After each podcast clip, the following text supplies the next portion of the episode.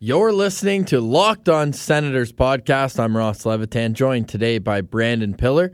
We're at the TSN studios on our way back from watching the Belleville Senators suffer a 2 1 loss to the Manitoba Moose. Meanwhile, the big club continued their winning ways. Brady Tkachuk was tonight's hero in overtime, and don't look now, but the Ottawa Senators have won 9 of 14 after a 2 1 overtime win over the Montreal Canadiens on the road. We get into all the reasons why and more. This is Locked On Senators, your team every day. Today is November 21st, Pillar, and the Ottawa Senators have doubled their season total for road wins in just the last two days. Yeah, the Ottawa Senators, they pick up an overtime win in Montreal against Les Habitants and a 4 3 win over the Red Wings over in Detroit. So, pretty good uh, back to backs for the Sens as they get going this season and they continue to look hot. Is this a rebuilding team? I'm not quite so sure. There's too much culture online right now about the Ottawa Senators needing to be terrible. And the San Jose Sharks are going to do it for them. We don't need both those in the top 10. Let the Sharks keep losing and let these kids experience building a winning culture. And the key is that the kids are a part of it. And they have been in both of these wins, namely Anthony Duclair. Oh, Ross, every single game, I like Anthony Duclair more and more. We were talking earlier, we both have uh, fresh jerseys that we need names on the back of.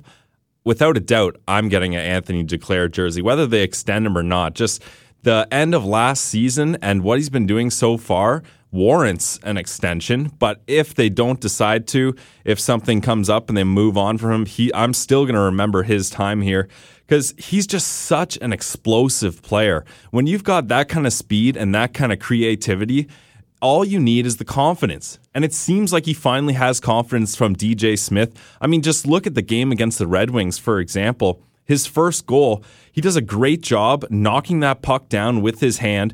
And the replay is actually really close to being onside, which, of course, there was like four disallowed goals in this game. It was wild. But he knocks the puck down, stays onside, waits for it to settle, and then he sort of comes to a, like a complete stop and then goes side to side on Bernier and beats him with the deke. And I love his celly there. He just kind of gives the shrug, like, yeah, not a big deal. Been there, done that. It's the Anthony Duclair show.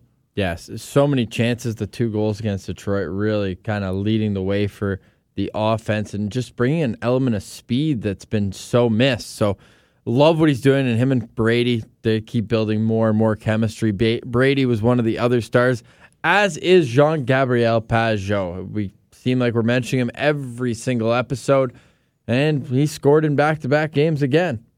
Yeah, Pageau, the Pageau show continues as well. But I want to go back to what you were talking about, Duclair and Brady. I hope these guys are line mates for decades. The chemistry these guys have is just incredible. And speaking of their chemistry, uh, they were both involved in each other's goals. On Duclair's second goal, he gets uh, on his man one on one. He kind of sidesteps him a little and then sweeps the puck right underneath Bernier. Bernier is not ready for that shot coming so quickly. And then this time, Duclair decides to give it a little extra on the celly. He does the old uh, stick twirl and sticks it in the holster. But while Duclair is down in the offensive zone, Brady is gathering a bunch of other guys at the benches, making friends like he always does, causing a distraction, and that leaves time and space for Duclair to do his thing, and he scores. And then Duclair sets him up later on with a burst of speed coming down the wing, throws it to the slot, and of course, who is there? None other than your boy Brady Tkachuk in the slot for the dirty goal. And that pretty much sealed the deal in Detroit. And that was a great win because the Sens they needed to show that they could beat a team like the Red Wings, kind of two bottom feeding uh, teams in the Atlantic, and the Sens showed that they're the better team at least that night.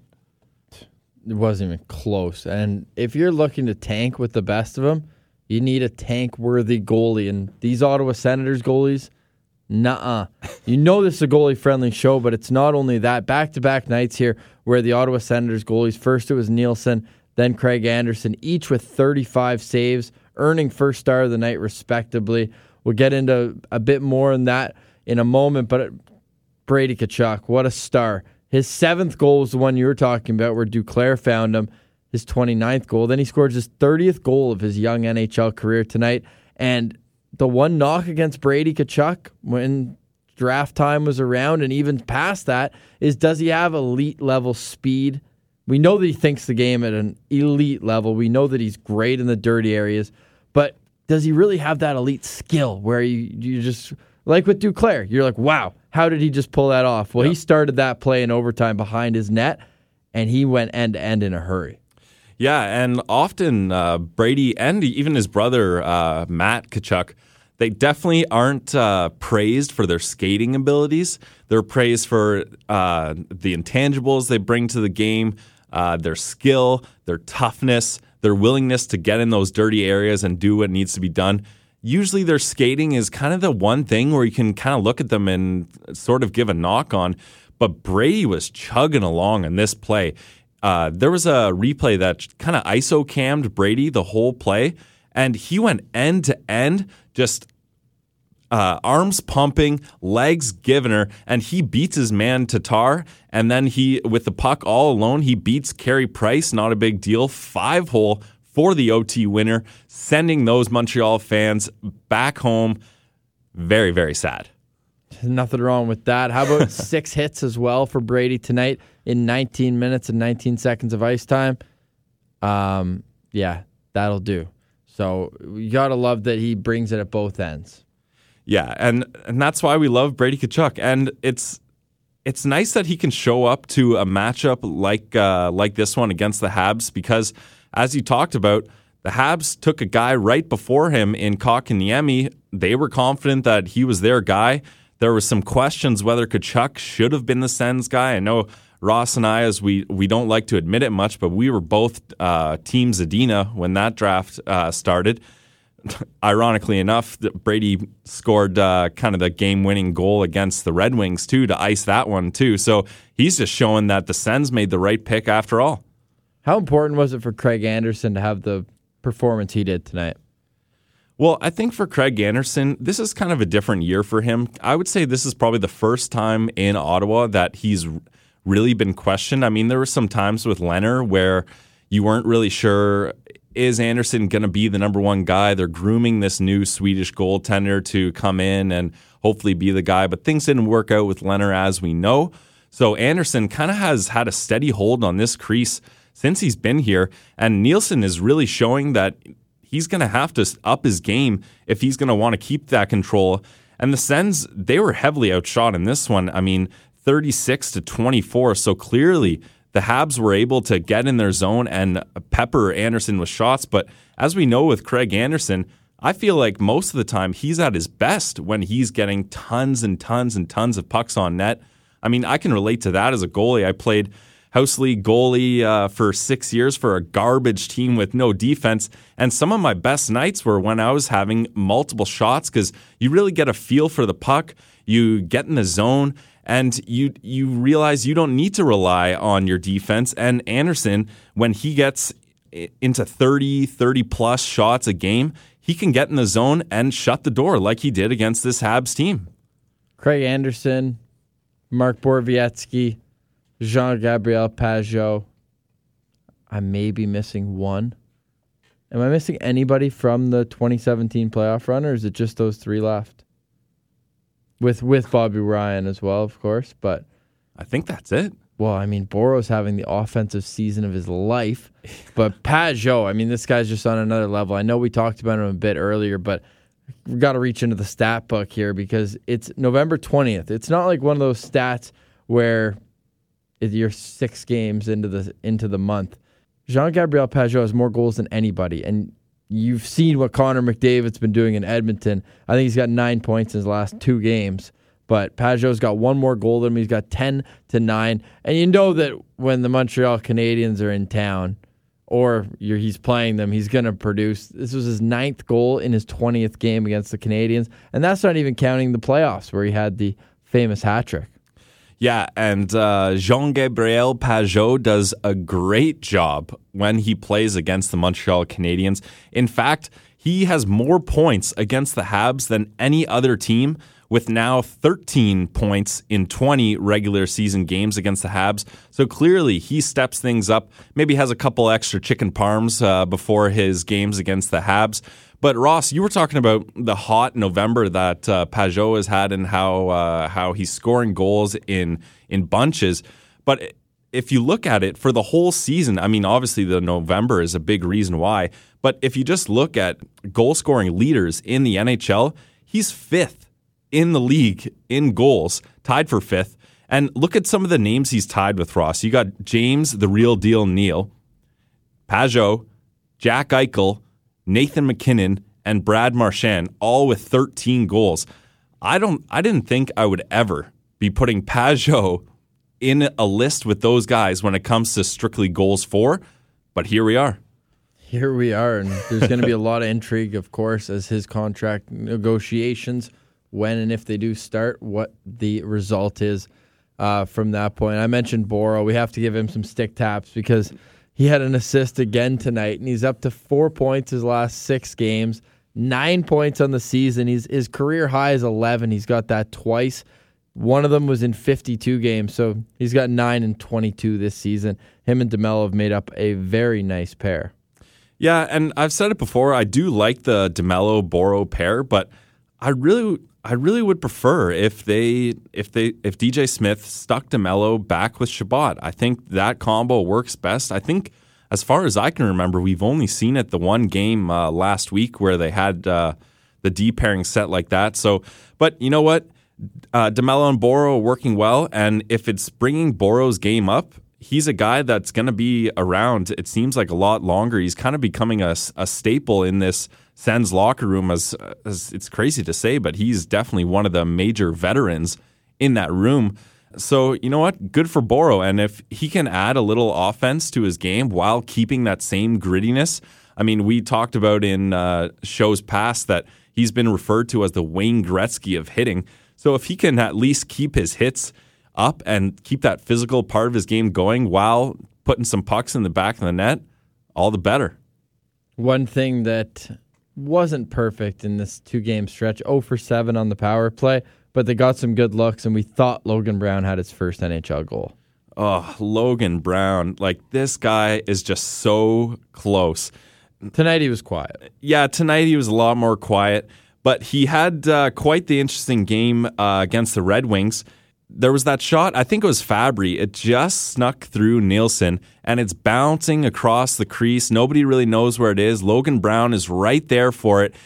He kind of swings his stick at it, gets enough of it to change the path of where the puck's going. And for a split second, you're like, oh, he saved it. But then he kicks it in. That's tough when you don't have a first NHL career goal and you're knocking pucks in with your skate into your own net. But then later on, he gets a chance to score his real first NHL goal on the right on the opposite team for once. That's always good. Puck goes in, the play keeps going on. Logan Brown is telling the ref, "Hey, I scored. I just scored my first NHL goal." There's a bunch of confusion.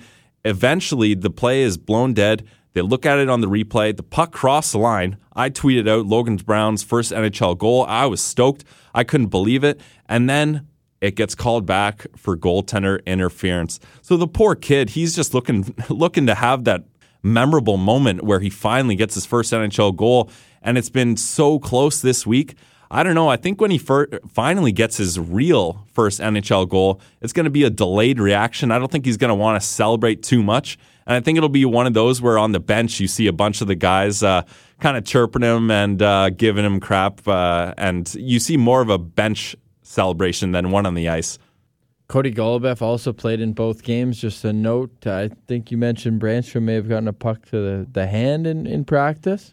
Yeah, I'm not sure what it was, but what I heard, uh, the reason why he was uh, out against the Red Wings and presumably still out against the Habs was some sort of hand uh, injury in practice. There's a new injury as well. Vladislav Namestnikov only played two minutes and 53 seconds tonight. He took a huge hit from Cale Fleury in the midst of a first period that was dominated by Montreal, twelve to three. They led in the shot totals uh, there in the first period, but with Namestnikov out, I guess it kind of goes well into talking about the Belleville Senators in case, in case Mikkel Boedker does not find his way into the Sens lineup. He is healthy and available to the team, but we've seen guys like Max Veronneau come up when recent guys have gone down.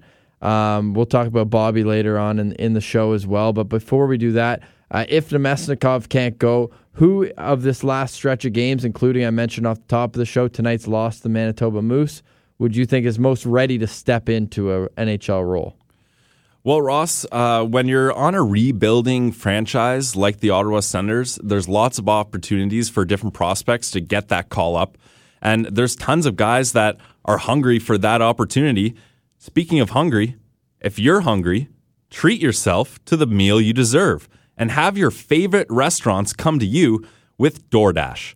Right now, our listeners can get $5 off their first order of $15 or more when you download the DoorDash app and enter promo code LOCKED ON. Listening on the go? If you can't visit DoorDash right now, you can find this and all other offers from Locked On sponsors at lockedonpodcasts.com slash offers. Now, back to your question, Ross. You were asking who do you think would fill the spot of Namestnikov if he is injured for quite some time with would be pretty likely. I mean, that looked like a rough hit. He fell into the boards really hard there. My first uh, candidate, we talked about it last show. We didn't think he would play another game in an AHL uh, uniform, yet he played uh, last night against the Manitoba Moose, Rudolph Balcers. I mean, this kid came in hot his first game of the year, even playing hockey, let alone in the AHL. He gets a game tying goal and then the OT winner, and then he had another assist tonight. So uh, if I'm the Senators, Rudolph Balcers is my guy that I'm bringing up because what does he need to show you in the AHL anymore? As as far as I know, this was originally supposed to just be a conditioning stint, and now he's been here for three games. Uh, Belleville will be on the road on the weekend. The Sens will be back at home against the Rangers. I don't see any reason why they don't call him up and have him in Ottawa for that game against New York. I'll go a different direction. I do like Rudy Balcer's game, but um, if they want more than three games of sample size out of him, every time Vitaly Abramov is on the ice, something happens in the offensive zone. I just think he's a magician with the puck. He's only going to get better and better as he gets more comfortable. Being a, a, smaller guy in stature, he does take a few big hits. He did that tonight. Uh, a couple of the Moose got a good lick on him uh, in the corner, but he's resilient. He went right to the front of the net on that same play and tried to make something happen. He has two NHL games under his belt this year, has found the score sheet, so I'd like to see him get another opportunity, if not Balcers. Yeah, and uh, Abramov is a guy that I definitely have kind of been keeping my eye on for that call up to the show as well. But I think maybe for him, it's a situation where he, you said it, you said it yourself. He's a high skill guy. He he's found ways to put the puck in the back of the net. But if he comes to the Senators, he's going to be on a fourth line role. He's only going to be playing maybe seven or eight minutes. He's not going to get those same offensive chances. And with uh, Vitaly Abramov, I find that if he's not really sparking offensively, he doesn't he doesn't do a lot defensively or away from the puck that really warrants a spot for for him to be successful playing only seven or eight minutes in the NHL. So I don't mind keeping him in Belleville and keep him uh, in an offensive role where he can still build confidence and work on other parts of his game. While you get guys like, even though Max Veronneau wouldn't have been my first choice, but he was doing a lot of the little things right in Belleville, it seemed, and uh, the the coaching staff obviously liked what they saw and thought that he was the right man to call up. But I think uh, Abramov's having a great season, and I wouldn't be shocked if uh, near the end of the year, once some pieces get moved at the deadline, that he's one of those guys that ends up playing 20 or more games uh, at the tail end of the season up in Ottawa. Yeah, well said. Um, tonight, also, I mean, I don't think he's going to get called up anytime soon, but Josh Norris impresses me every shift that he plays. Yep. He's uh, up there on the, I would call it the top line with uh, Drake Batherson Definitely. and Rudy Balcers, although an AHL coach might tell you that Szwarz with Formenton and Carcone, um, they were kind of that's the top six, whichever way you want to look at it. Uh, in the game tonight against Manitoba Moose, yeah, they're on the road for two this weekend. They need better starts. They were down two nothing before. Uh, I mean, half the crowd got to their seats, so uh, that's something for Belleville to work at. But they were the better team tonight, just like Montreal dominated the shot clock. I think you mentioned 36 17. It was the opposite in Belleville. Yeah, and we talked about it on uh, on the ride home. This was a game that the Belleville Senators could and should have won. Drake hit the crossbar in the third period on a on a late power play. He looks skyward so quickly. That's one he knows he's got to have, and that would have tied it up at two.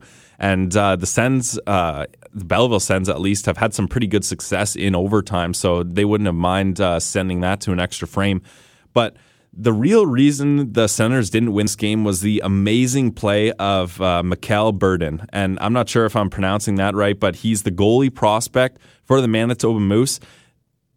He had so many 10 bell saves. He even stopped uh, Belleville's captain, Formenton and Szwarz, were on a 2 on 0 and he comes up with the save. Like the Belleville just couldn't buy a goal on this guy, and they were really dominating most of the game. And this is a Manitoba Moose team that coming into this game had won six straight. So they'd been absolutely on fire. And now that moves to seven straight with a 2 1 win against Belleville. And if you're Belleville, you know, you're you're upset that you didn't get the two points, but it's a real turn uh, turn of the page because you're proving that you are the AHL powerhouse team that people expected you to be, and you can compete with the better teams in the league. So, although you don't get the two points, I think this is a game you can look on with pride if you're the Senators and build on. And how weird was it when Mikhail Berdin's pad blew off his leg? That was so weird. Yeah, it was kind of like uh, I, I forget who was on that chance, but uh, he kind of clipped his pad, and then his whole pad just busted off. It was a yard sale uh, for his pad there. I've never seen pads that come off that quickly. I mean, some goalies these days, they like to have their pad strapped up pretty much barely hanging on, but that thing just fell right off, which has got to be kind of scary with you, you're uh, expected to stop pucks coming at you at 90 plus miles per hour and your pad's hanging on by velcro and can be easily swiped off by just some contact so luckily he smothered that puck and the play was over but Jeez, that was that was a weird one. Berdin definitely the number one star in tonight's Belleville Senators two one loss. He had he's got a nine thirty save percentage on the year. This kid is is pretty wild. He's a good quote too. He got in a scuffle with Jordan Nolan. Uh, if you just type his name in on uh, Twitter, you can find it. It's uh, pretty funny, very direct. Those Russians always are. Anything else you want to add here, Pillar? It's getting pretty late. Uh, yeah, the the only thing I think that we need to mention uh, other than this is uh, what's going on with Bobby Ryan. Yeah, it's very unfortunate. I mean, the details are are few and far between, and out of respect, I think that that's what we'll always know is just that the NHL and the NHLPA have a joint program for uh, player assistance. Uh, and Bobby Ryan has entered it, so he'll be out indefinitely and away from the team. So our thoughts and uh, well wishes are to the Bobby Ryan family. I know he takes a lot of heat there with the performance versus contract, but doesn't kind of, you know, change the kind of guy he is. And there's more to life than hockey, so we hope he gets the uh, the help he needs. Yeah, big time uh, prayers up for Bobby because, as Ross said, we're not going to speculate on what happened. We really don't. We don't know what the situation is, and it really doesn't matter.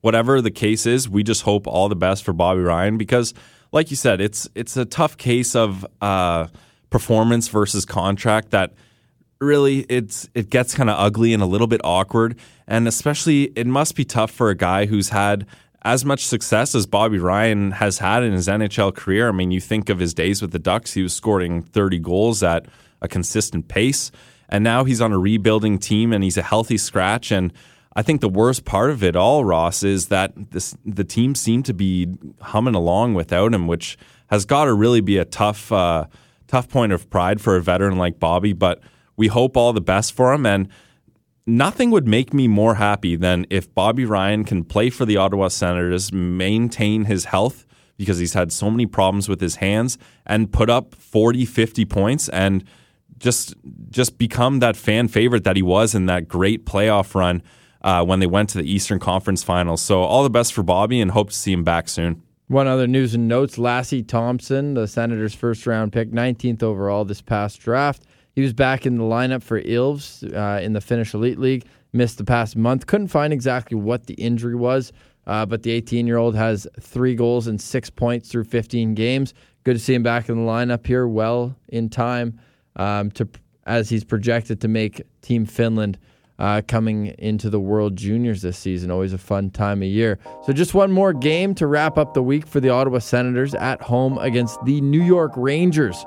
We're still without Mika Zibanejad, while the Belleville Sens are on the road for two this weekend, beginning in Binghamton on Friday. Chris Parliament and I will get you set for those Friday morning. For Brandon Pillar, I'm Ross Levitan. You can find us on Twitter at Send Central. If you'd like to be featured sponsor on the show, please email us at rosslevitan at gmail.com. This has been the Locked On Senators podcast, your team every day.